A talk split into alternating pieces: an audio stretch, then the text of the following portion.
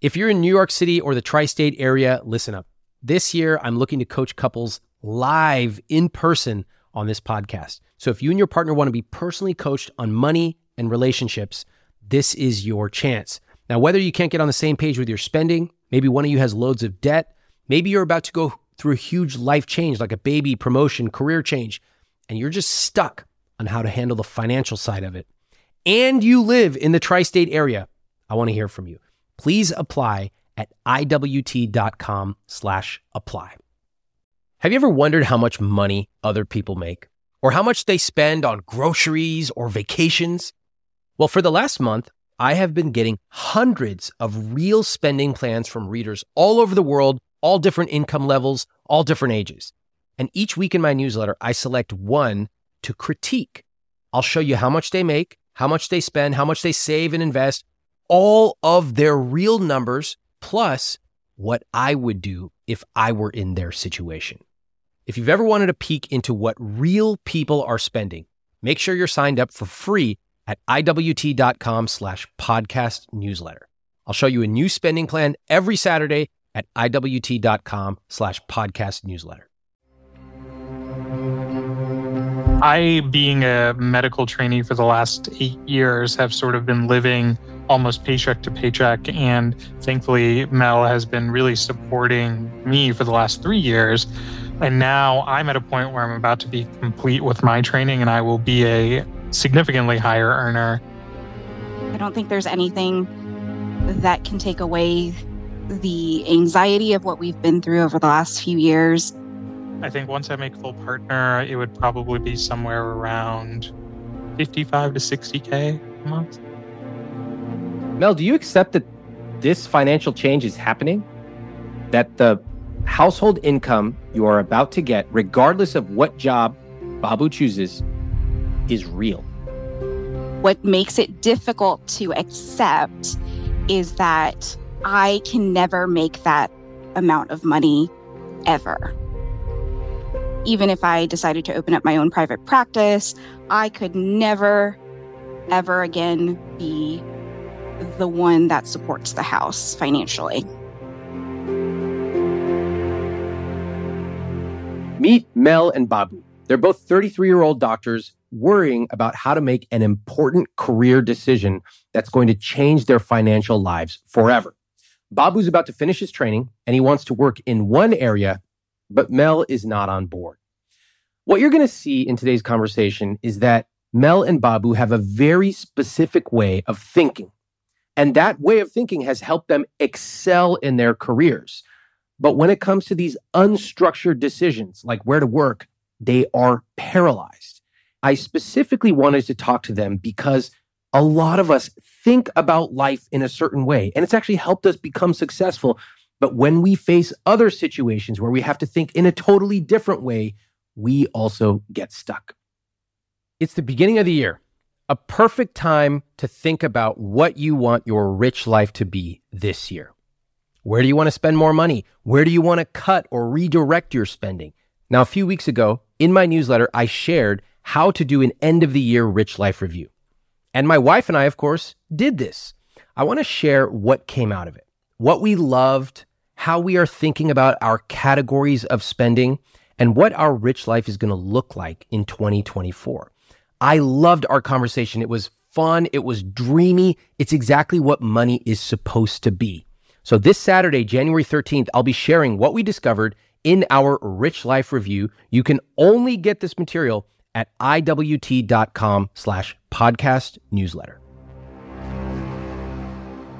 We talk about money constantly, to be honest. Like how much? From the time that we wake up until you know the time that we get home and we text each other throughout the day about how our brokerage accounts are doing what and we'll wait how much time per day do you spend talking about consuming media about uh, reading analyzing money at least three to four hours per day babu how many episodes of Ramit's podcast have, yeah. have you had uh, just playing in the background? Yep. Seems to be causing some stress in their relationship. Would you agree? The Yeah. spreadsheet comes out weekly. Okay. Okay. Because it changes. I mean, you guys are hilarious and you don't even know it. Seriously, the people I talk to, they don't even know how much money they earn. And and what about um in your relationship? Like if I were there with a clipboard for a month, what would I write down about the way that the two of you together feel about money? we try to make big decisions about our finances together. I think there are times, certainly, that we disagree about certain things, such as how quickly to pay off our student loans, um, how to invest our money, and how much to invest. I, being a medical trainee for the last eight years, have sort of been living almost paycheck to paycheck. And thankfully, Mel has been really supporting me for the last three years. But we've had these times in our lives where we're changing roles as the higher earner.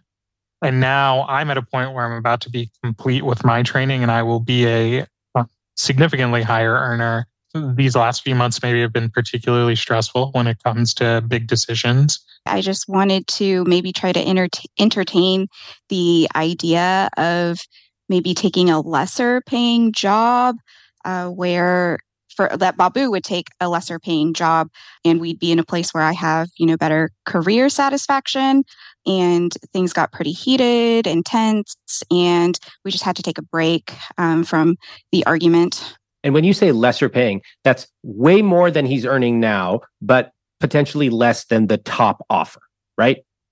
It would be probably four times my income. Okay. And how much times the current income you're making, Babu, would the lesser pay be?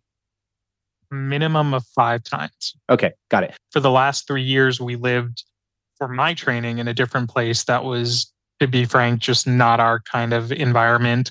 And my wife took a job that supported us because she was done with her medical training, but it wasn't the best environment for her. She was stressed all the time. She was unhappy with her sort of workplace and life balance. So much so that, you know, she actually ended up quitting early and we just made it work for a couple of months without um, her income and just mine alone. And now we're in a place for my last year of training where she loves it. We came in with the plan being like, okay, we're going home back to where we're originally from after this. I started looking for jobs immediately. And the offers I got, you know, frankly, are more money than I could have ever expected in my life. We have the potential to reach every single financial goal we had quickly. It felt to Mel as if I was ignoring her views about her job and how much she likes it. And now we're moving again. It led to sort of a downward spiral and argument about like, why are we so focused on money at this point? We both clearly are going to be high earners since we're both physicians. Like, what does it matter? Got it. All right. So you took a break from this heated conversation. And then what happened? We applied to be on your podcast. Really? That night? I feel like from watching your your podcast, you uh, you have unique experiences that we felt like you could understand because you have fa- family who uh, you know are physicians, and you understand kind of how rigorous the training is, how much you sacrifice, um, you know, and give up a lot of years of your life, and and so I feel like I've just been sacrificing and sacrificing. I guess the, part of the reason I got so upset during this argument is because I am tired of delaying gratification. I finally found something that works for me. And, you know, I know that money is important to us, but we're, we're going to be making so much of it. Like, do, does the difference between the lower paying job and higher paying job, is that really, you know, going to keep us from making our financial goals, you know, in, in the timeline that we've set up? So, Got it. Okay. Um, I'm going to ask you a question that might seem a little weird, but since we're talking about all your numbers today, do you remember your high school GPAs? yeah. Of course you do. Yeah. What were they? Uh, I think I was 3.9, was it 5, 6 or something like that? Okay. I love how you take it to the, the fifth decimal Yeah. place. Okay, great. Babu, what about you? I think I was like 3.95. She was like a few spots No, you me were, when we you were graduated. three, you were 3.923, I think, or something like that. Of course, you've talked about it too. This is amazing. This is it's This exactly classic. what we said we wouldn't do on the pod. No, it's I love it. And then um, college GPAs. What was that? Mine was, I think, 3.85. hmm And Babu, Uh, you were 3.6 or 7 or something. It's very clear to me that the two of you excel in structured ways of thinking. And so now that you're coming up to this unstructured question of life, which is like, "Shh, I like my job, but then you could make more money. This is becoming difficult because, unlike the structured questions where you're just like, maximize my GPA, this is the first time that maybe maximization purely based on numbers may not be the only way to look at the solution. We had a structured plan going forward, just like you mentioned, right? We knew this is what we were thinking about before we moved here, because this was an unexpected move for my last year. And I mean, frankly, we love where we live, but we had certain goals and we had a laid out plan to hopefully get to those goals. Mhm. I was just excited because I was like, man, we can do this quickly, I think We can beat the plan. and successfully if we do it right. Yeah. And so I think now it's kind of like, oh my gosh, what are we doing? I do like a plan. I do, yes. I also recognize that the plans can change, they can be flexible. Do we always really have to stick to the plan, Babu? Oh, we can adjust it, right? Maybe instead of retiring at 45, we, re- we retire at 47. how do we do this so that we enjoy the time we have now while still being able to reach certain goals? Okay, I, I totally get this. I'm the less spontaneous one in my relationship. I love a good plan. I love it. But I also think that left to my own devices, I would sit at home on the computer building models and planning for something 35 years from now. And that's, I guess, probably not that healthy for me. So I can see both. I completely understand a good plan. I love it. I want to live in it. And I also understand that maybe spontaneity can be additive to it as well. All right, let's talk about it. How do you feel about money today? I feel excited about some of the um, upcoming changes in our income. I like talking about personal finance, but at the same time, I just also feel like I don't really know what I'm doing. We got to a point where I think I just got so frustrated. I told Bobby just to make a decision and I'll just go with it. And, and okay, and then what'd you do, Babu? So, you know, naturally, I felt somewhat guilty about it because I think as much as my wife loves her job now, I, and I hate to say this this way, and so I apologize, but I don't know if it's that she loves her job now because it's not the job it was previously, because it was very hard. And I don't, and I, in my opinion, I think we can try to replicate everything you have wherever we go next. Now, I can't guarantee it no matter what, but I think there are certain benefits that kind of outweigh it. And so, out of respect to, to my wife, I did everything that was asked in terms of applying for jobs within the area that we're currently in. One of the offers I've gotten has been pretty great so far. And And when do you have to make a decision? Next week. yeah, ideally next What? week, maybe after. What? Are you serious? Mhm. The stakes are high. I honestly would, in this particular case, I think there are so so many ex- sort of extenuating factors that would add to the decision that ultimately I think I would have a really really long discussion with Mel, but probably choose the one that we both know is likely the longest term best move. Uh, is that the one that you want? Maybe. Okay. Yes, um, I personally would have to take all of my own feelings and emotion out of it and look at everything from a very logical and, uh, I guess, objective perspective. is that common when you make decisions? Yes, absolutely. It's, I, I mean, it's the nature of our jobs to be objective as as, as objective as possible, and so it's pretty easy for us to try and you know to flip the emotional switch on and off. Mm. What about for things that you do together that are maybe not as inher- inherently objective, such as which restaurant should we eat at? So, would you have a conversation where one of you is like, I want to go to this Thai restaurant, and the other one's like, mm, like, if you're feeling that, I'll go, but I'm really feeling more like pizza. Would you have that type of conversation? That is how the conversations always go. Yes. Absolutely emotional. I mean, whatever we're feeling for today, like whatever we both agree on what we want to spend our money on. Like we spend exorbitantly on food, for example. We like love eating out. We've gone to a bunch of very nice restaurants in our time together because for us, like, I mean, those are the things that make us so happy. So we don't try to take emotion out of that, like what hmm. restaurant we're going to. So connect the dots for me. When you're talking about your career choice, is that different? Is that not a source of joy for you? Oh man, I'm going to try not to get in trouble here. I love what I do. I enjoy it.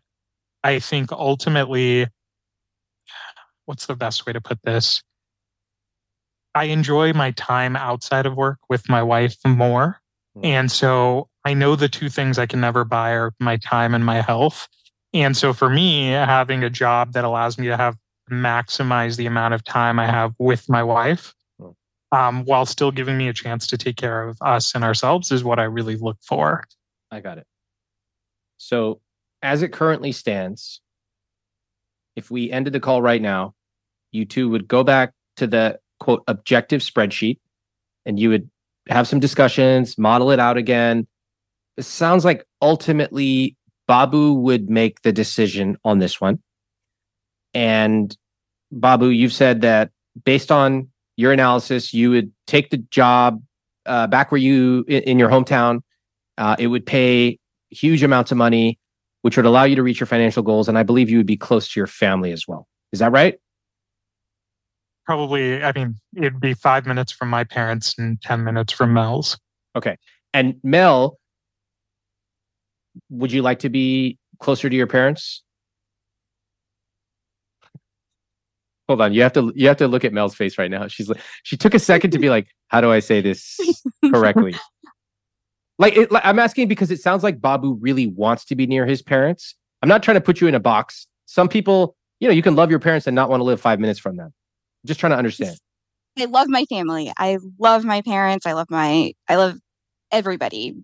I enjoy having physical distance from everyone gotcha. because it just simplifies our lives. I got you. Okay.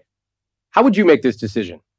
One of you is about to 5x what you currently earn and become the higher earner in the family. You have the chance to live closer to your family, but your spouse loves their job and is not super excited about living close to theirs. How would you decide? This is a really common scenario for couples. The decision might be about careers, in which case a lot of times we often make the decision based on the higher earner. But what if you both earn enough? What if money is not the primary driver? What if you want to make a decision through a different lens besides what's on the spreadsheet? That might be involving having children or one partner staying at home or how to take care of elderly parents. There's so many scenarios in life where we have to think about things in a different way. And I want you to think about how you make big decisions in your relationship as well. We'll be right back. We have an epidemic of tech bros. Tech bros who think they need technology for everything. What's the latest tech innovation to make my orange juice? What's the latest tech innovation to plug in a transcript from the latest TV episode into ChatGPT and tell me what happened? What's the latest Wi Fi enabled Patagonia vest? Get a life! Listen up. Wi Fi in your ugly vest is not going to change your life. All right. But sleeping a little better might. I want to talk to you about the 8 Sleep Pod for one reason and one reason only. If you run hot and your partner runs cold, or vice versa, every night is a battle. Too many blankets. I'm freezing. I'm hot. This mattress cover works on your existing mattress and you can automatically regulate your temperature. This means you don't have to fight over how hot or how cold it is. The pod cover by 8 Sleep fits on your bed like a fitted sheet. Some people need their temperature to drop while they're in deep sleep. The pod can adjust in real time what your side of the bed needs. And that means you wake up feeling rested. You also wake up looking over at your partner and not wanting to strangle them every night. Improve the way you sleep by using my link at 8sleep.com slash Ramit for $200 off plus free shipping on their high-tech Pod 3 cover. That's 8sleep.com slash Ramit. E-I-G-H-T sleep.com slash Ramit, R-A-M-I-T, for a better, smarter sleep. I like companies that find innovative ways to save money and then they pass those savings along to you. Take Mint Mobile, one of our sponsors. Unlike other wireless companies, they decided to ditch retail stores and all those overhead costs, and they passed those savings along to you. For a limited time, they're passing on even more savings with a new customer offer that cuts all Mint Mobile plans to $15 a month when you purchase a three month plan. That's unlimited talk, text, and data for $15 a month. I had one of my coworkers test out Mint Mobile. She said the service was identical to her existing Verizon account. So if the service is the same, switching to premium wireless for just 15 bucks a month is a no-brainer. Now, you'll notice on this show, I recommend to couples ways to cut their fixed costs. If you can dramatically cut your fixed costs on, say, wireless, that is one way that you can take that money, pay off debt faster, spend it on guilt free spending, or invest it aggressively. Go to mintmobile.com slash Ramit. That's mintmobile.com slash Ramit. Cut your wireless bill to $15 a month at mintmobile.com slash Ramit. Additional taxes, fees, and restrictions apply. See Mint Mobile for details. Let's get back to the show. All right. I think I understand what's going on here. What I don't understand are the numbers. And so we've kind of alluded to these salaries with all these multiples and your financial goals. Can we first just say, how much are you two making right now? That number, and you can tell me if I'm wrong, is somewhere around $270,000. All right. 270 and that's Mel is a full-time physician and Babu still in training. Correct. Okay, got it. That's helpful. I want to understand these financial goals that you've talked about. You know, I in our I, I don't know if this was in our application, but we have been we've known each other since we were 14 years old. We started dating when we were uh, you know in high school. And so throughout different periods of our lives, we've had goals about what we want to achieve. And I think when we got real serious about a number was when we first started thinking about our wedding. And Babu had to work a lot uh, in order to save up for our wedding. How much was the wedding going to cost? It was go- definitely going to be well north of a hundred thousand, which I guess oh. is small based off of Indian wedding standards. But okay. you know, we, we were both in training, and it's a a hundred thousand when you're in training and making fifty to sixty thousand a year no, was no family help not very much on this, right? Uh, very little, very okay, little, very little. All right. Over the last three years, with uh, Mel's recent sort of diagnosis and stuff, we are somebody like myself who projects and it plans every single thing, um, and in is a. I think that led to us being like, no, we have to sit on this firm number um, by this certain time, especially because we also want to help our parents out as they get older. But we'd always sort of had things in the back of our minds, um, probably for the last 10 years, in terms of exactly where we want to be. What's the number? What's the financial goal? Do you want to say it, Babu? It sounds crazy. All the better. We feel like we would feel comfortable if we uh, could retire with 10 million. 10 million what? Dollars? Can you all say it in a full sentence? I don't even know what I'm how how to say this. Um, but yes, ten million dollars is our financial goal. Thank you for retirement. Um, why so uncomfortable? Feels very odd to say this because, like, we I guess maybe because of how we grew up to talk about money at all. And like to some degree, I was so nervous about being completely unrelatable because like we're putting out such big numbers and you're unrelatable because you have a 3.96 GPA, not the number you have a goal for at the age of 33. I love a big goal. I love it. I love a big goal even more if there's a realistic chance of achieving it. That's fantastic. So I'm not so worried about unrelatability. Two of you are physicians. You've worked very hard since literally junior high. Why shouldn't you be able to reach for a huge goal and achieve it? I got no problem with it. What I'm more interested in is why are you so uncomfortable to say the number? Because there's it's way more money than anyone in either of our families have ever made, have ever saved for, and our parents have worked their whole lives and have not even gotten anywhere near, you know, that number or even like a fraction of it. I get it. it. Maybe it's because of how we like grew up with money. You know, like we definitely both come from sort of parents who worked. Like my parents worked two jobs. Like Mel's parents also worked a lot to give us a chance. And now, as they're getting older, we're like obviously very concerned about if they run into any health issues. I mean, like. By the way, 10 million to you means what? How'd you pick that number? Yeah. Um, if you do a safe withdrawal rate of 4%, that's $400,000 for the basically per year for 25 years. And it would be enough to take care of, and when I say enough, I mean way more than enough uh-huh. to take care of all of our living costs, our parents, yeah, um, to be able to retire them, and um, to be able to also go on all the travel and do things that we would need or we would want to. I take a special delight in asking twisted questions and letting people sit there in silence. I truly love my job. But I also think this is fascinating. Don't you? Here we have a couple that spends four hours a day talking about money. But when I ask them their financial goal, which you and I both know they've written down in 300 spreadsheets, they find it difficult. Here's what you need to know about picking your number. It's a valuable exercise to think about a number. The point is actually not to be right. No one's ever going to be right. Some people pick too low. These are usually the people who are not particularly savvy with money. They're often scared of money. They don't prioritize earning more. They're afraid to factor in raises. In fact, they're not actually just afraid to factor in raises. They're also afraid to ask for them. On the other hand, some people pick wildly huge numbers. We had a doorman on the podcast who said something like, I won't be satisfied until I'm a billionaire. That's just setting yourself up for failure.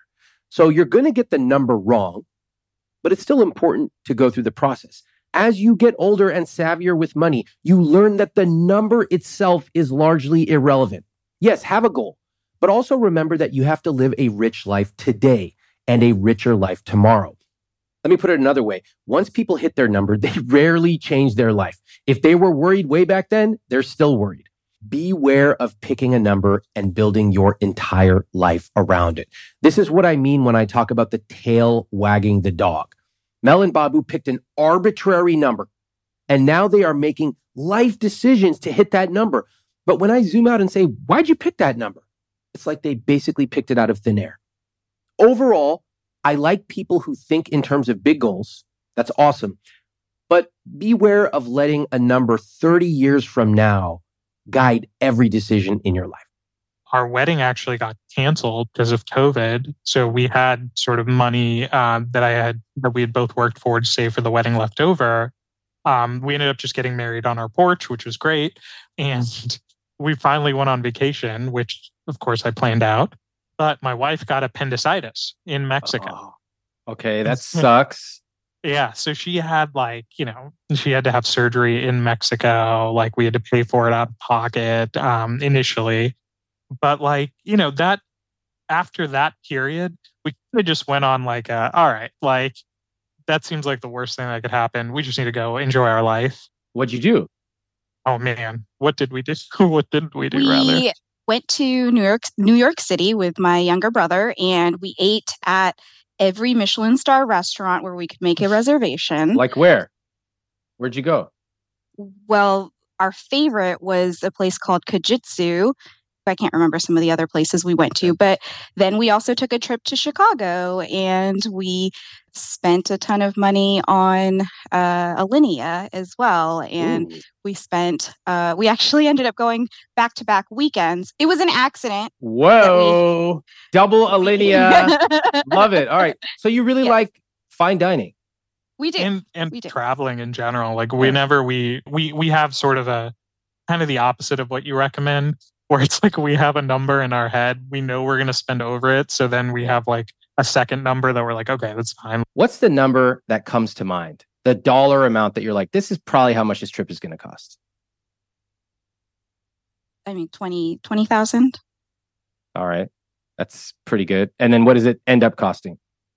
Probably 25. There have been bad decisions that I've made with investments in the past, thinking that maybe there's a way I could make a lot more money quickly.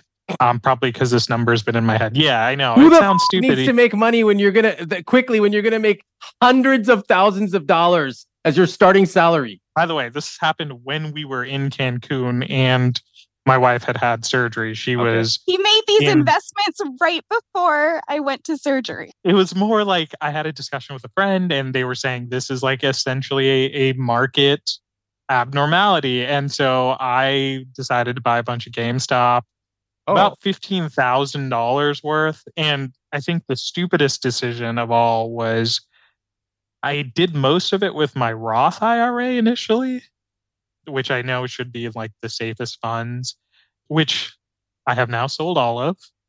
Um, even though I held onto it for a long time, hoping that one day something would change. I guess I still have some crypto.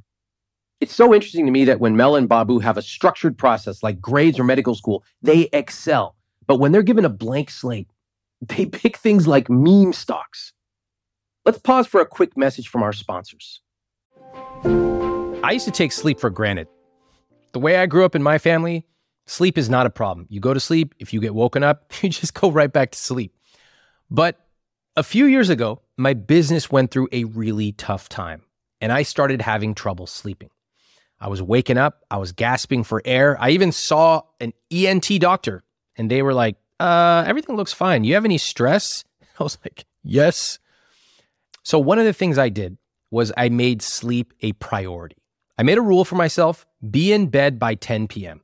Now, sometimes I follow it, sometimes I don't, but just the mere idea of creating a rule for myself changed a lot. What's your bedtime routine? Do you get into bed and then just do whatever's on your phone? Do you have a time that you set? If you have a hard time unwinding and turning off for the day, you should check out Calm. Calm is the number one app for sleep and meditation, giving you the power to calm your mind and change your life. Their meditations range from focusing on anxiety and stress, relaxation, to building habits and improving focus. They have sleep stories with hundreds of titles to choose from, including sleep meditations and calming music. They even have expert led talks on topics like overcoming stress and anxiety, handling grief, improving self esteem, and more. The Calm app puts the tools you need to feel better in your back pocket. If you go to calm.com slash Ramit, you'll get an offer of 40% off a Calm premium subscription. That's an amazing deal. And new content is added every week.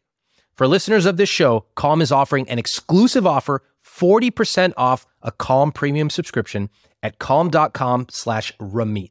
Go to C-A-L-M dot com slash Ramit, R-A-M-I-T, for 40% off unlimited access to Calm's entire library. That's calm.com slash Ramit. Here's a message I recently got from a listener, Kristen. Kristen said, LMNT is a new staple for me. I recently had a health scare. I found out I'm prone to fainting. I found that drinking Gatorade almost instantly made me feel better, but I don't love the sugar. And I remember you were talking about LMNT. I ordered some raspberry salt and citrus salt and now drink one with lots of water every morning, and it makes a world of difference. Thank you for the tip.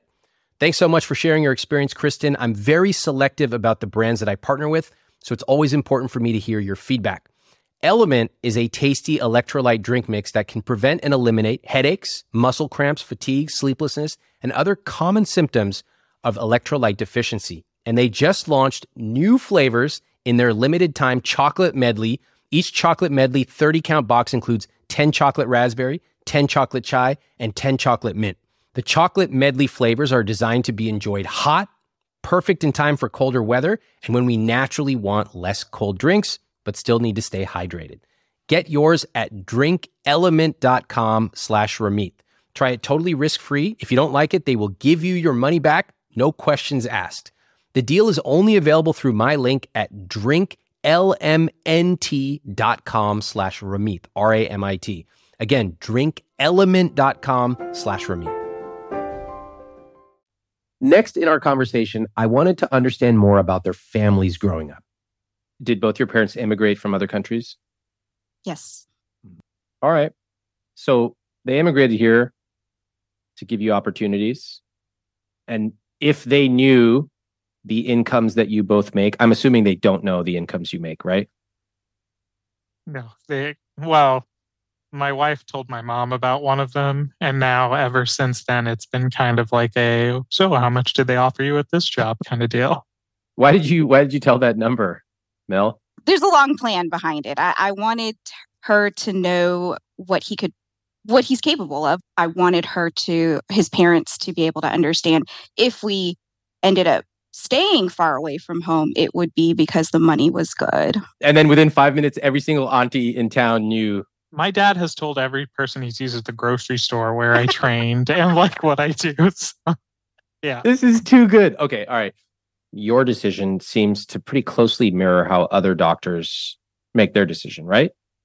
Uh, yeah. And I think for me, what, what the hard thing has been is we had a sort of, I'm so sorry, I'm going to come off as like the most uh, neurotic person, but we had a list of checks that we, or a sort of checklist of things we wanted. Mm-hmm prior to us moving and my wife starting at her new job, I thought with the opportunity as I was presenting, I hit every single checkbox and then mm-hmm. some. And it just and so, didn't work, yeah, right? Exactly. So I, I get conflicted, to be honest, because part of me is like, well, like I have an opportunity to do something fantastic and get us to where we want to be very quickly. And also, I understand the idea of job satisfaction a lot if we both agree that we get more satisfaction outside of work, there's a real opportunity for that to where even if Mel didn't want to work, she doesn't have to because we'd be more than comfortable. I get it. I totally get it. Mel, what do you want to say about that?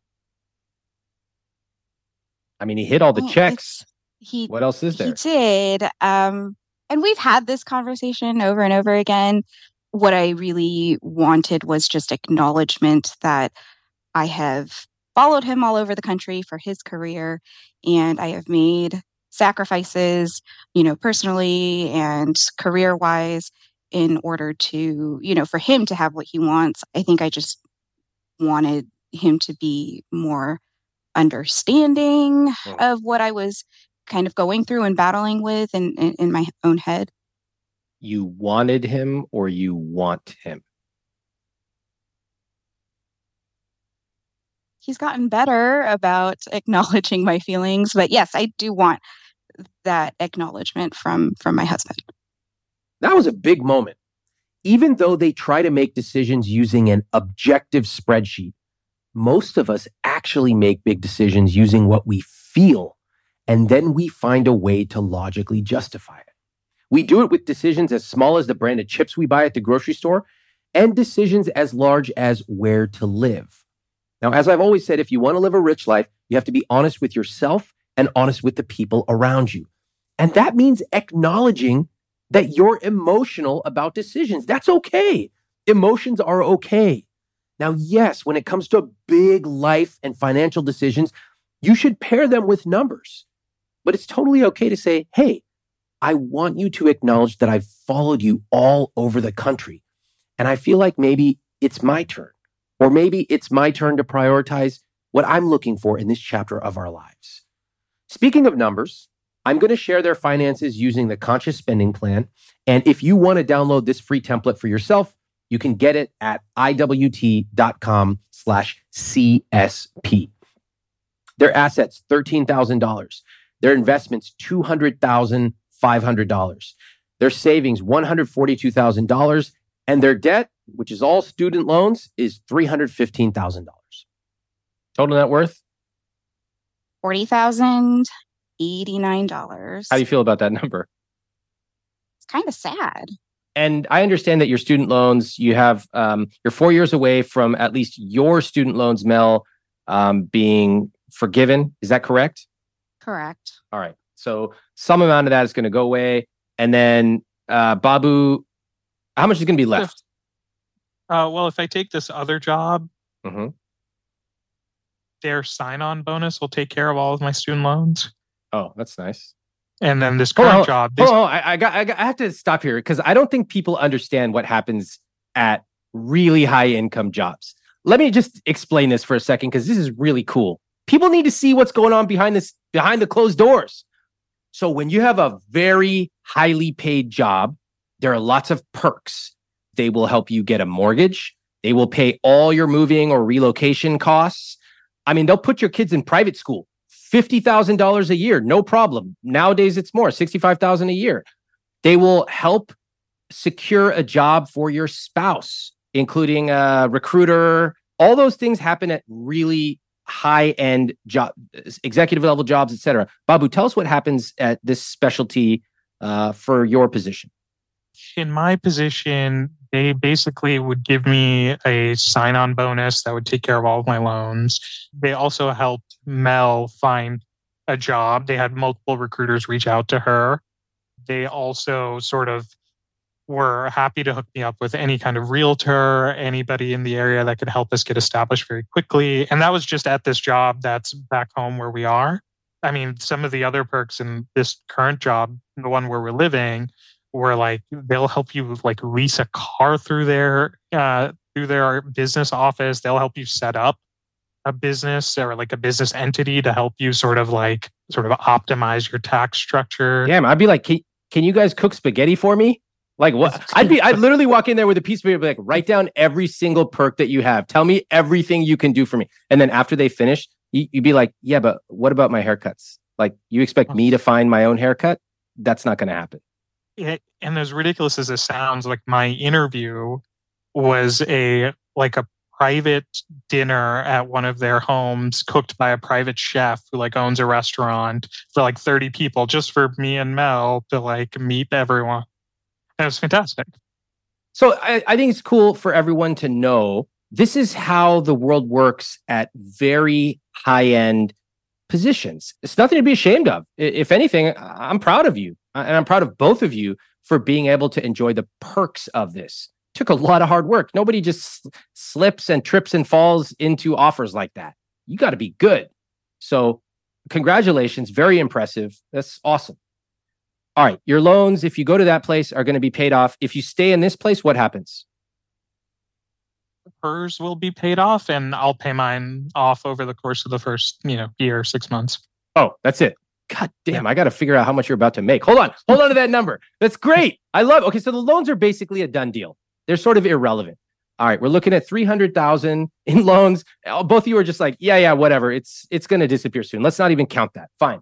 So if we look at your current income, where again, uh, Mel, you are a full fledged physician, and Babu, you're in training. You currently make, like you said, about $270,000 a year. Great. Your rent is $2,350. I love it. I love young doctors, usually before they become doctors. Let me tell you why.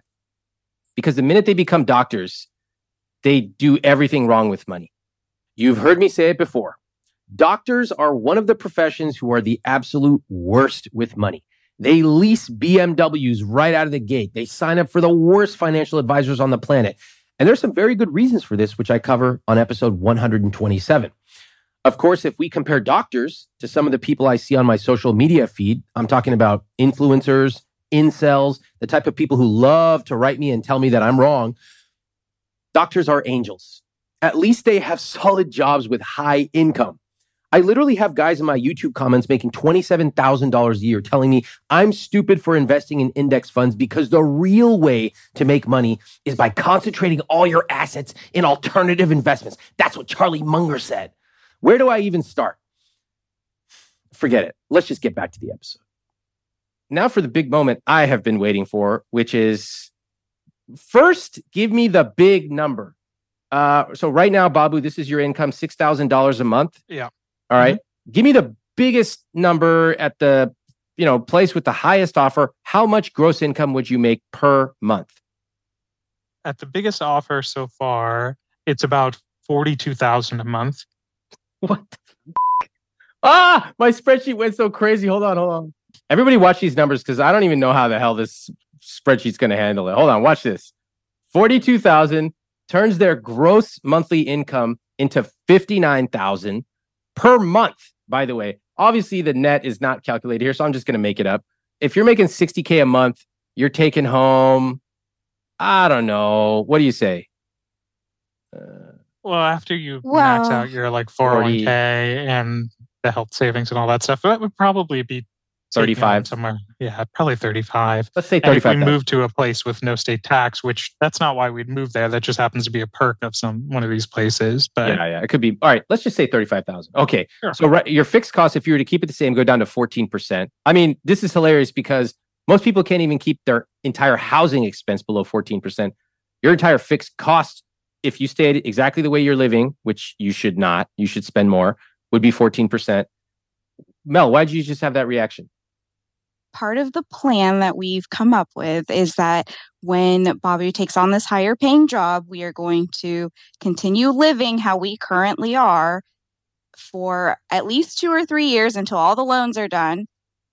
Okay. And then we can think about a mortgage, new cars, You guys, are, you guys are too good. All right, so let me explain what's going on here. Okay, because like um, 99% of America just heard you, and they they literally they think you're speaking Martian. I would say probably about 90% of people I talk to, the minute they get more money, they're like, let's get a new car, let's get a new house. And what Mel just said, Mel and Babu have talked about this. They're going to continue living in a $2,300 apartment for two years there's something beautiful about saying we have made a bunch of money. Let's maintain at least the similar universe of our lifestyle. That's awesome. You do that and you, you're set. What? No ATVs? No $125,000 renovation, which you claim is actually an investment because renovations simply and positively increase the value of the house always? No? Are you hearing what Mel and Babu are saying? It's so important. One of the reasons I occasionally bring high earners on the show is I want you to have access to hear how they think and how they talk about money. Most of us have never heard a couple who's about to earn $700,000 a year talk about money openly and candidly. And when they do, what are they saying? They are saying, when we get more money, we're going to wait to make huge purchases. Amazing. Why is it that the couples making $73,000 a year are out there renovating their houses and buying two cars, freaking boats, while the couple who's been in school for 30 years and is on track to have millions of dollars is like, let's just sit tight for a couple years and pay everything off, then we can spend a little bit more. This reminds me of one of my favorite movie scenes of all time, the intro to The Firm. You remember that movie from the 90s with Tom Cruise? Mitch McDeere and his wife are living in this tiny apartment while he goes to law school, eating takeout food because they have no money, and suddenly he gets a life changing offer. I love that scene. I love that concept. To me, there's something formative about living in modest circumstances and doing the best you can. Now, of course, it helps to be able to eventually move into something nicer, just like Mel and Babu are going to do. What I can say is that they are both very disciplined with their money. And if a couple who's about to make $700,000 a year can live beneath their means, I hope that inspires you too as well. We'll be right back after this. Let's have a very morbid conversation about what's going to happen one day when you or your partner prematurely die. It's going to happen. What are you going to do ahead of time? That's my question. I'm not afraid to talk about death. It's inevitable. Let's just plan for it. Let's get term life insurance to protect our families. Fabric by Gerber Life was designed by parents for parents to get you a high quality, surprisingly affordable term life insurance policy in less than 10 minutes. Fabric has flexible policies that fit your family and your budget with quality policies like a million dollars in coverage for less than a dollar a day. It's all online, it works on your schedule. So you could go from start to covered in less than 10 minutes with no health exam required. With over 1,800 five star reviews, they are rated as excellent on Trustpilot. Join the thousands of other parents who trust Fabric to protect their family. Apply today in just minutes at meetfabric.com slash Ramit. That's meetfabric.com slash R-A-M-I-T. M-E-E-T fabric.com slash Ramit. Policies issued by Western Southern Life Assurance Company, not available in certain states. Prices subject to underwriting and health questions. Okay, now back to Mel and Babu. Your investments are at 49%. What is that? You're just like investing super aggressively? Yes. So we invested the minimum that we could when we were in residency and of course in medical school when we were in our 20s we weren't earning an income Yeah. so we feel like now we have to catch up and so we're trying to be as aggressive as possible Do you feel anxious about it or do you feel calm about catching up? um a little bit of of both i think i feel anxious um about trying to get to where we want to be Yeah. but i feel some calmness and peace knowing that our shovel to get there is a big it, it's a bit bigger than other people and i realize that's a privilege not Yeah. not everyone is in our position to to do so Okay. That's a healthy answer. I, I love that.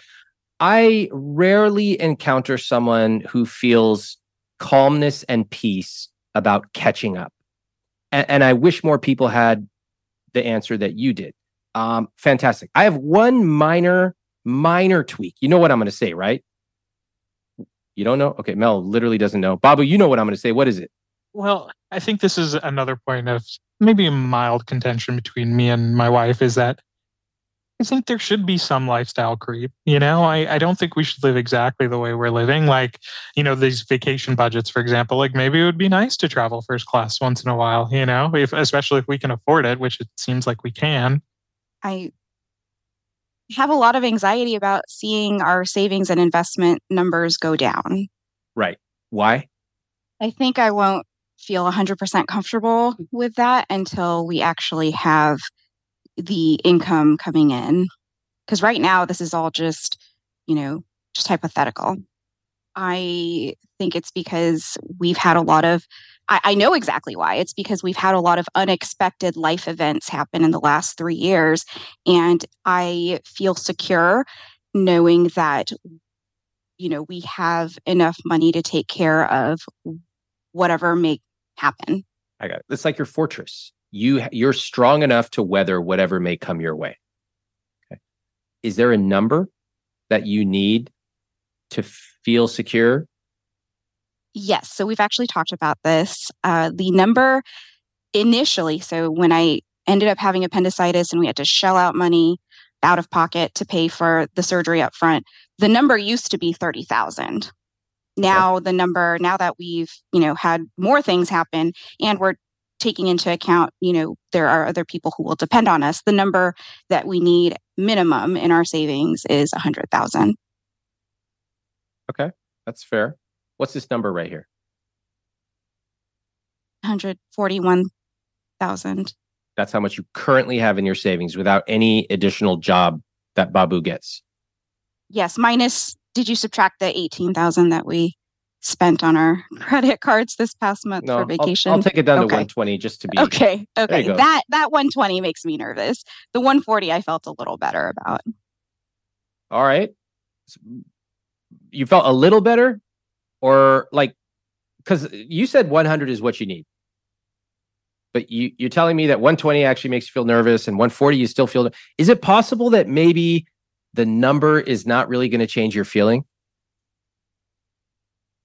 i don't know but i'd like to find out You, you're you'd like to find out by stuffing it full of like six hundred thousand dollars more, and then I'll figure it out, right?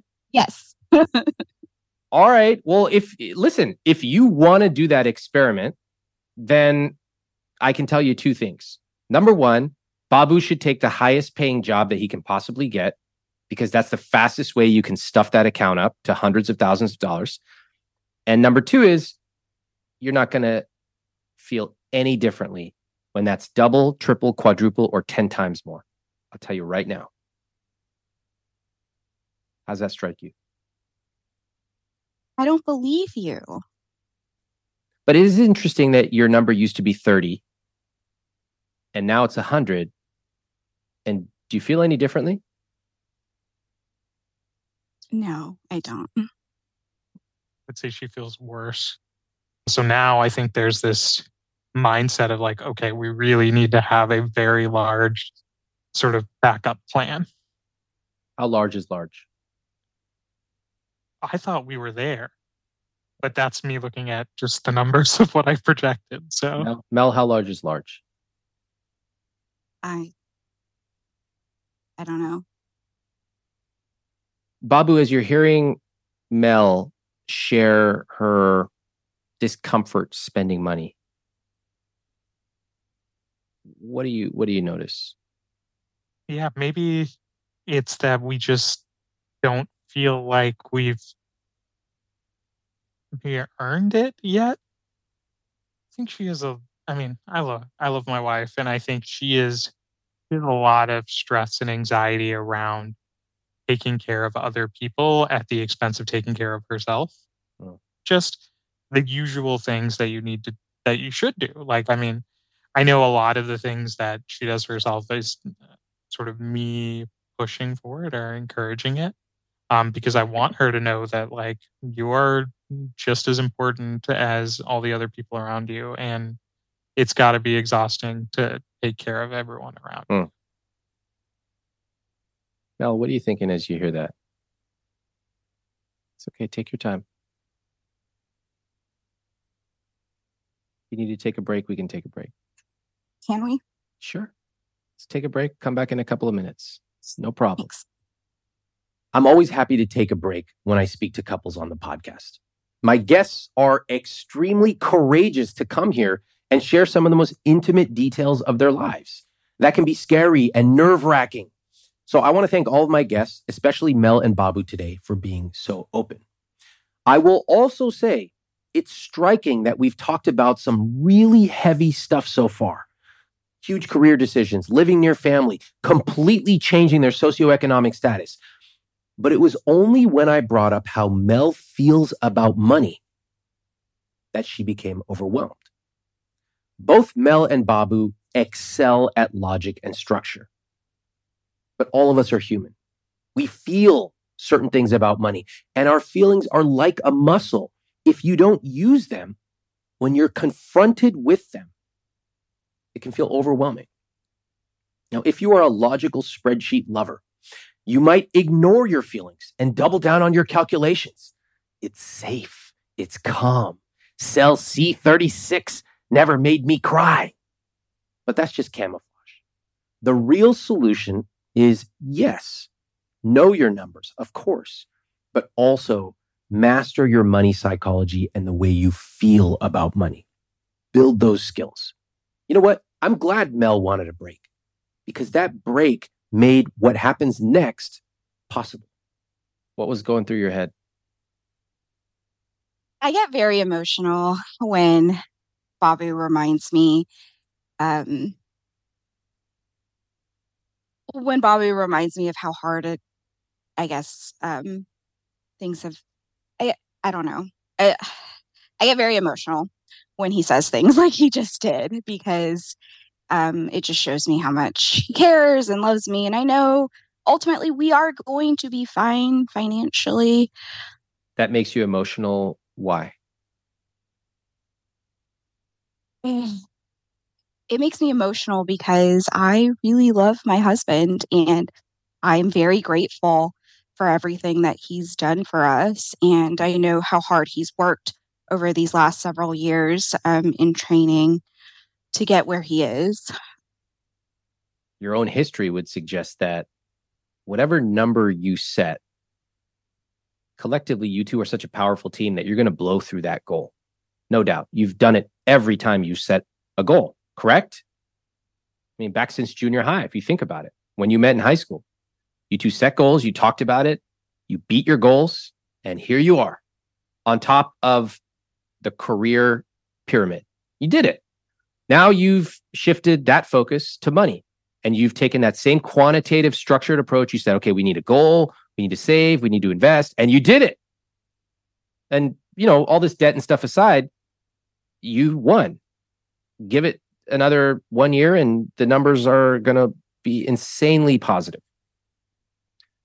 And yet, feeling anxious about money, shifting the goalposts, and now more than ever, planning for what can go wrong instead of giving yourselves regular pats on the back and saying, Oh my God, we did it right.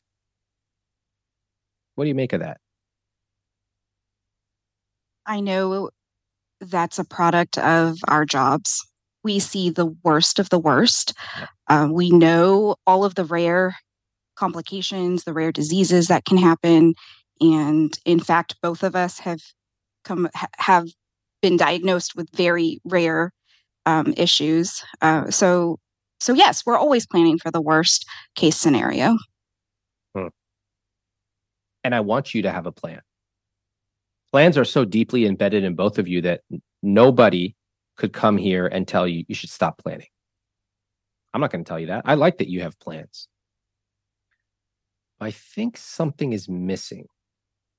It's missing from the way that you talk about money. It's missing from the way that you talk about careers. It's missing from the way that you talk about your future together. What is missing?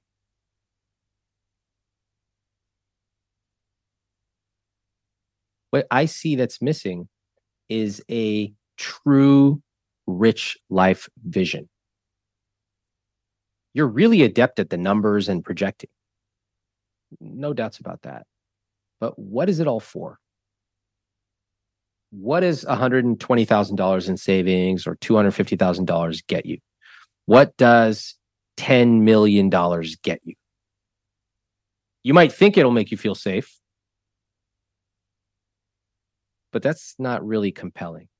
So we, you know, we've talked about this. We've talked about like, okay, if we get there, what do we want out of all of this? Right? When we get there.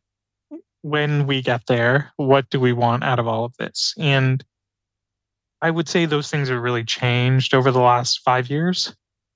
Um, you know, with our own sort of yeah, wedding getting canceled, wife getting appendicitis, our own sort of health issues that have come up, and it feels like we're trying very hard to get there even faster than we did before because our hope is that the things we want to do, which we've planned out, which is being able to travel without worrying or see our take care of our parents and I think to get extremely specific, we have thought about the exact place we'd like to retire um, and the type of like house we'd want. Where? At that point. Can you tell me? Yeah, it's one of two places. Um, it's either going to be in Hawaii, uh-huh. um, specifically the North Shore of Oahu, um, or um, this last year we were in Madrid and we like Spain. We both, you know, thankfully can speak a little Spanish and like we loved the culture there. We like how everything was set up. And, you know, we felt like there were very few places in the world we just could retire happily. And that was one of them. And so right. that's that's the goal is to ultimately be able to do that without worrying. And I feel like we're getting there. I agree. Mel, what do you think? What's the rich life vision? It's about being able to, like Babu said, I, I agree with everything he said, is, you know, being able to travel, go where we want without having to worry about uh, money. It's about having options including you know just when we work if i want us to be able to work because we enjoy it not because we feel like we have to um, earn an income um, I want the option to live wherever we want to in the world and and just be able to go anywhere we want without anyone telling us where to be. When do you get to live it? Well, I'd like to live start living it at 45. So 10 years from now. But I guess there's always some worry in the back of our mind about you know what's going to happen next I feel like as a byproduct of the way we were brought up and the careers we decided to choose, that's a natural sort of defense mechanism for us to be able to deal with or cope with some of the issues we deal with day to day. It's worked so far because it's gotten you both where you are, which is successful. So let's keep using the same strategies that got us here. Right? That's how most people go through life. Especially if you are academically inclined and you know you're a high achiever. Like I said, you you know how to win. You get the the A's or A, preferably A pluses. You get into great schools. You do your training and you win. But sometimes the thing that got us here, as the famous book title goes, will not get us there. You can't spreadsheet your way to a rich life. I agree with that. You know, you have to change what you're doing as your circumstances change. I mean, that's pretty much what we do every single day Right. in our in our jobs. Totally agree.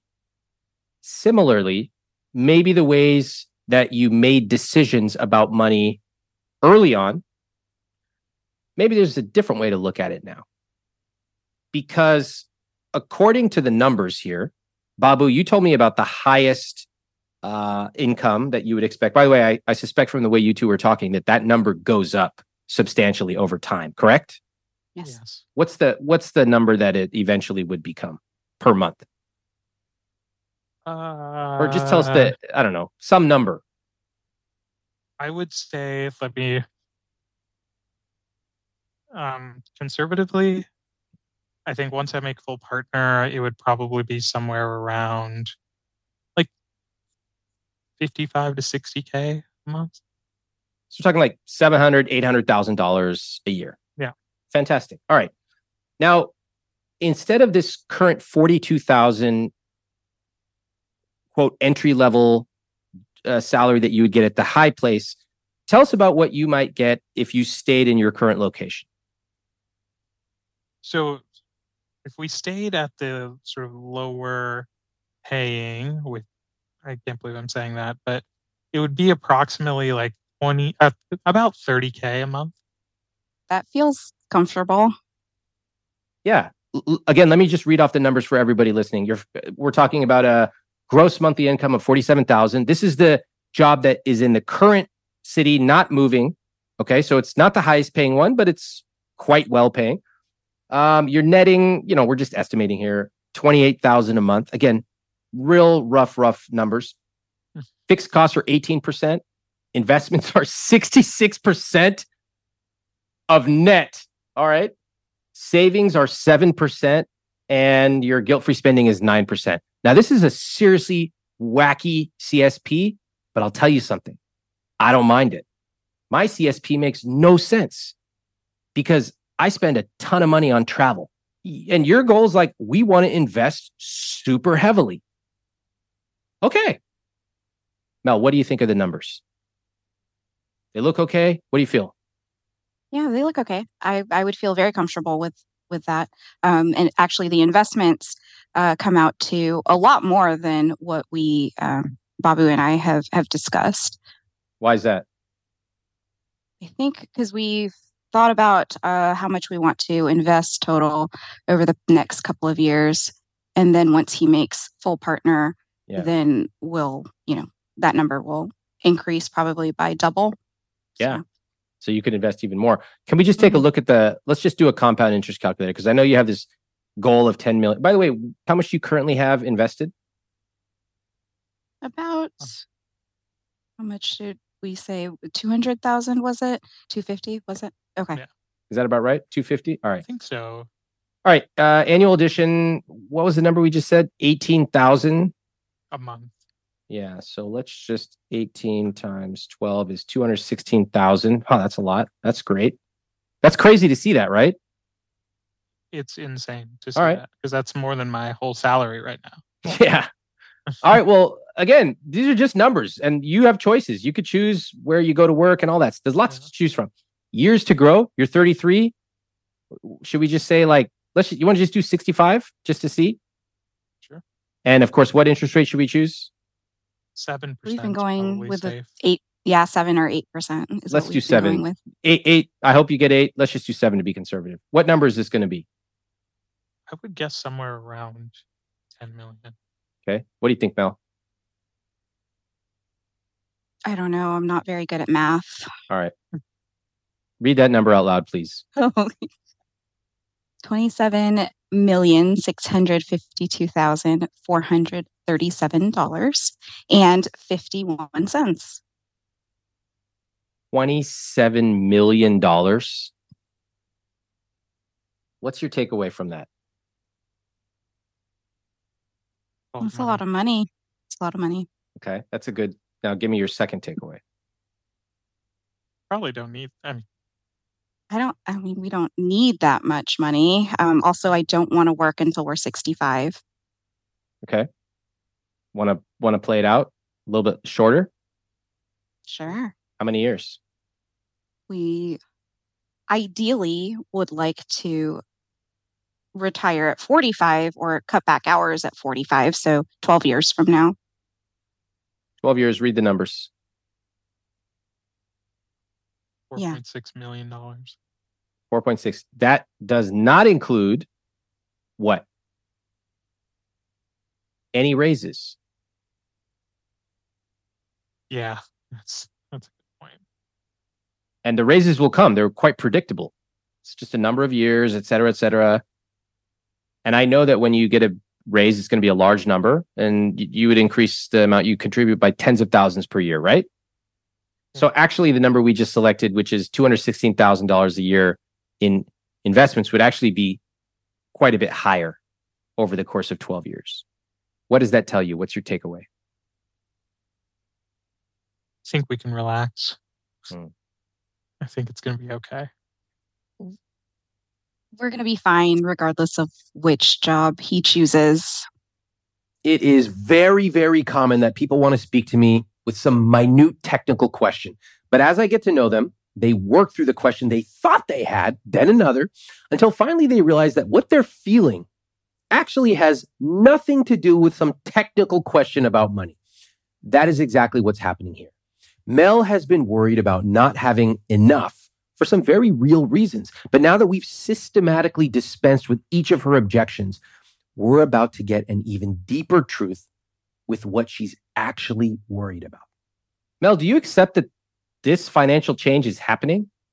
That the household income you are about to get, regardless of what job Babu chooses, is real? Yes, I acknowledge it's real.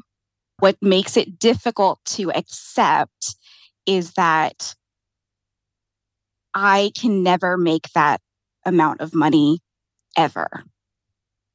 No matter what position I can t- I take, even if I decided to open up my own private practice, I could never ever again be the one that supports the house financially.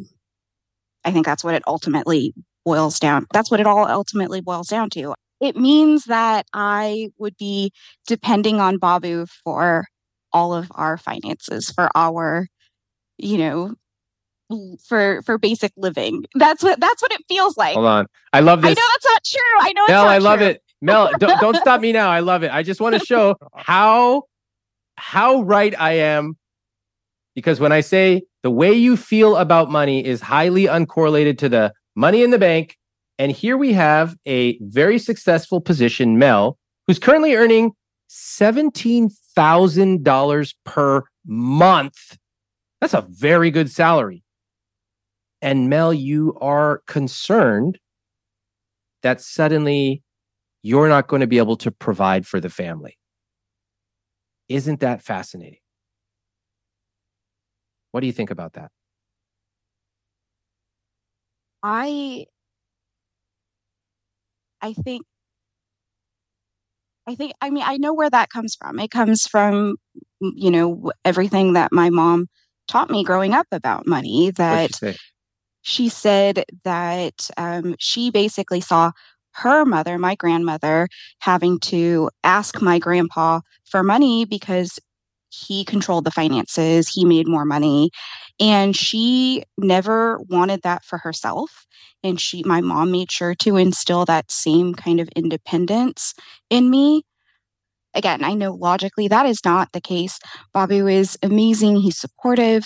He constantly gives me reassurance that yes, we are a team, we are doing this together.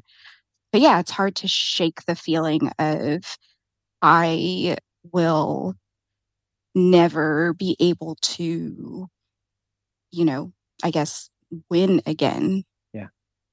Then Mel, don't try to shake the feeling. A feeling is a feeling. You can't s- tell someone to stop feeling. I don't think there's anything that can take away the anxiety of what we've been through over the last few years. I think that's really where what underlines a lot of our conversations. I like, I mean, I like seeing the numbers. I know we're going to be fine, but that is assuming that both of us remain healthy for the next 12 plus years that we're working. Like Babu said, tomorrow's not guaranteed. And so I feel like even though the numbers look great on paper, life happens, right? And so I, I think that's why we feel so much pressure to get to our, you know, our goal as quickly as possible. Life is not guaranteed. You don't know what's going to happen over the next 12 or 35 years. You don't know. If anything, we saw that during COVID. But the last sentence is where you and I diverge. So you said, therefore, we want to get to our goal as quickly as possible. And the way I look at it is I see this number and I think I can't wait 12 years to begin finally feeling good. I can't wait 12 years to live my rich life. You got the GPA, you got into medical school, finished your training, you got all these jobs. What other credentials, what other things do you need before you give yourself permission to finally accept that your rich life starts now? You can take this one. I, I don't know what to say to that. Yeah, I think it's just how we're wired, I guess, and how we were sort of brought up in that, like, it was always like we had a goal in mind, we got to the goal, now there's the next thing. I mean, we've been in school, I've been in school since I was, I mean, I don't think I've not been in training. Yeah. Since I moved to like kindergarten, right? So, yeah.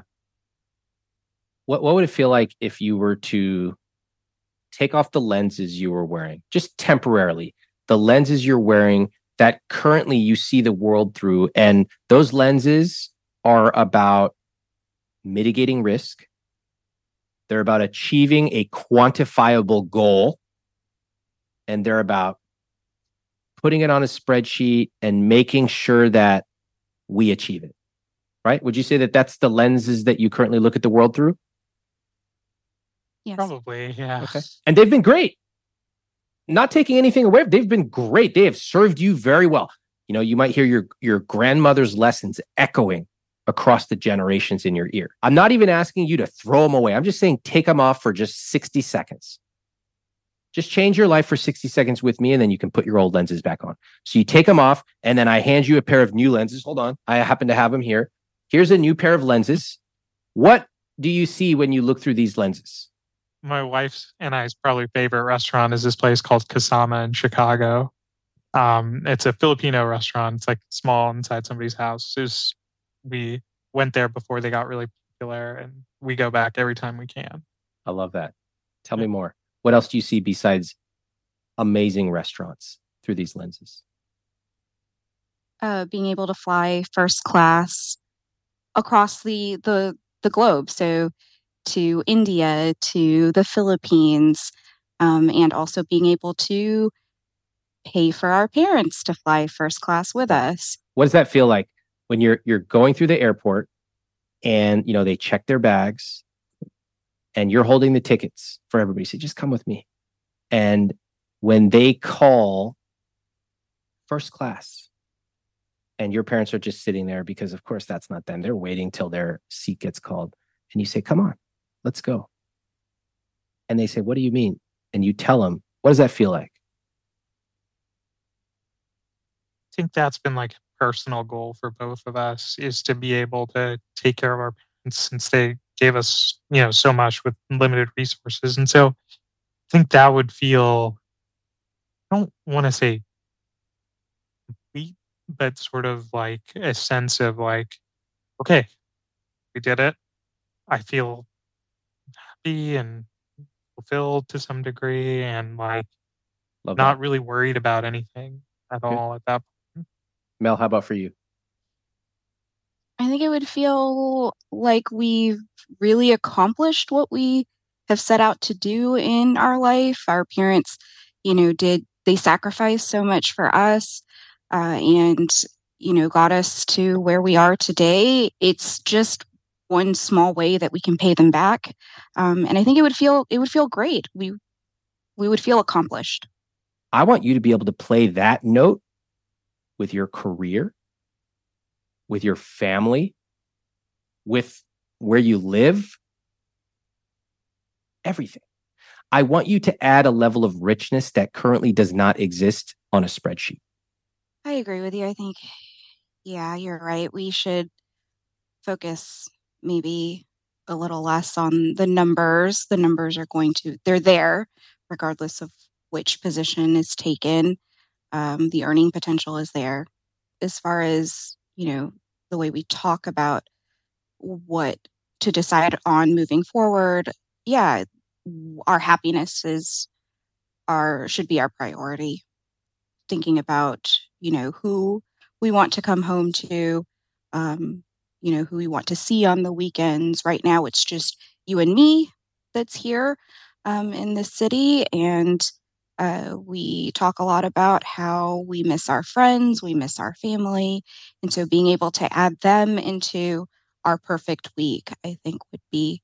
Uh, it would be it would be great and to be able to actually have them physically close so that we can you know take them out to eat and with us and they can enjoy the some of the experiences that we have together i think that would definitely yeah that'll definitely uh, i'll take that into consideration. I think that'll make us happy. I like this. The experiences we have together and the people that we're with. I recognize we are in a very good position a very privileged position um, to be able to one day or at least even now to to be comfortable to do what we want to without really worrying too much um, about money. It's just hard to let that worry go at times that last conversation where they talk about their hopes and dreams including their favorite restaurants and treating their parents to luxurious travel that made me so happy it's the first time that i really heard mel and babu truly dream they put away the spreadsheet and the worries, and they simply talked about what kind of rich life they want. Mel and Babu are in an enviable position. They are academic rock stars. They have awesome careers and they have really good financial discipline. What they needed was a little help looking into themselves and connecting with their own desires. Yes, you can save enough to build a financial fortress, but a fortress or a savings account cannot be the end goal. You've got to enjoy the journey because, as Mel said, tomorrow's not guaranteed. So now let's check in with their follow ups. First, we'll hear from Babu.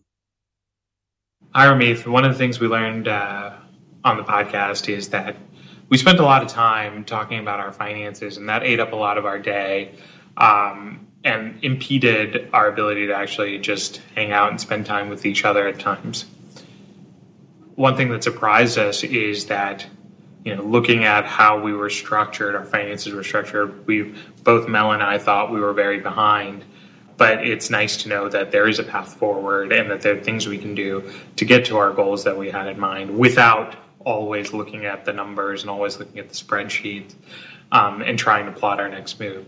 Now one thing we're definitely going to change in the future and we have already is we've identified things that make us happy and even if we don't necessarily need it we're buying or we're spending knowing that like it's important to enjoy our time in the present and we've worked on sort of cutting out the things we don't that aren't really important to us but spending very aggressively on the things that do matter to us. Um, we really learned a lot from uh, our time together and we appreciate you taking the time to chat. And now here's mel's follow-up video which just as a reminder you can watch on youtube. So, one thing I learned after talking to Ramit is that I spend a lot of time worrying about other people, and oftentimes it's at the detriment of my own health and well being. Um, I was really surprised when Ramit pointed out my number that I need to feel financially secure has actually risen over the last few years. And unless I address the underlying reason for why that happened, the number will continue to rise. I've realized I spend that I project a lot of my own insecurities onto Babu and those close to me. And that's likely the reason why I uh, need this large emergency savings in order to feel okay. Um, I think one thing that Babu and I are going to do moving forward is try to allocate more of our money towards things that'll buy us more time together, that will free up a lot more of our, I guess, brain space so that we can really just focus on enjoying life together. So, for example, um, hiring a cleaner, hiring somebody to cook part of our meals for the week, someone to do our laundry, um, and we've we're also looking into getting a fee only uh, financial advisor to offload some of the uh, worries that we have about our finances. I want to thank Mel and Babu for being so open with a huge decision that they're facing. I want to thank all of you for watching and listening. And if you enjoy this podcast, please go on Apple Podcasts and leave a written review. It really helps. Thanks for listening to I Will Teach You to Be Rich. I'm Ramit Sethi. Please follow the show on Apple, Spotify, or wherever you listen to podcasts. If you haven't read I Will Teach You to Be Rich, my book, pick up a copy. You can get it at any bookstore or any library, and it will show you the specific tactics for how to build the I Will Teach You to Be Rich system into your personal finances.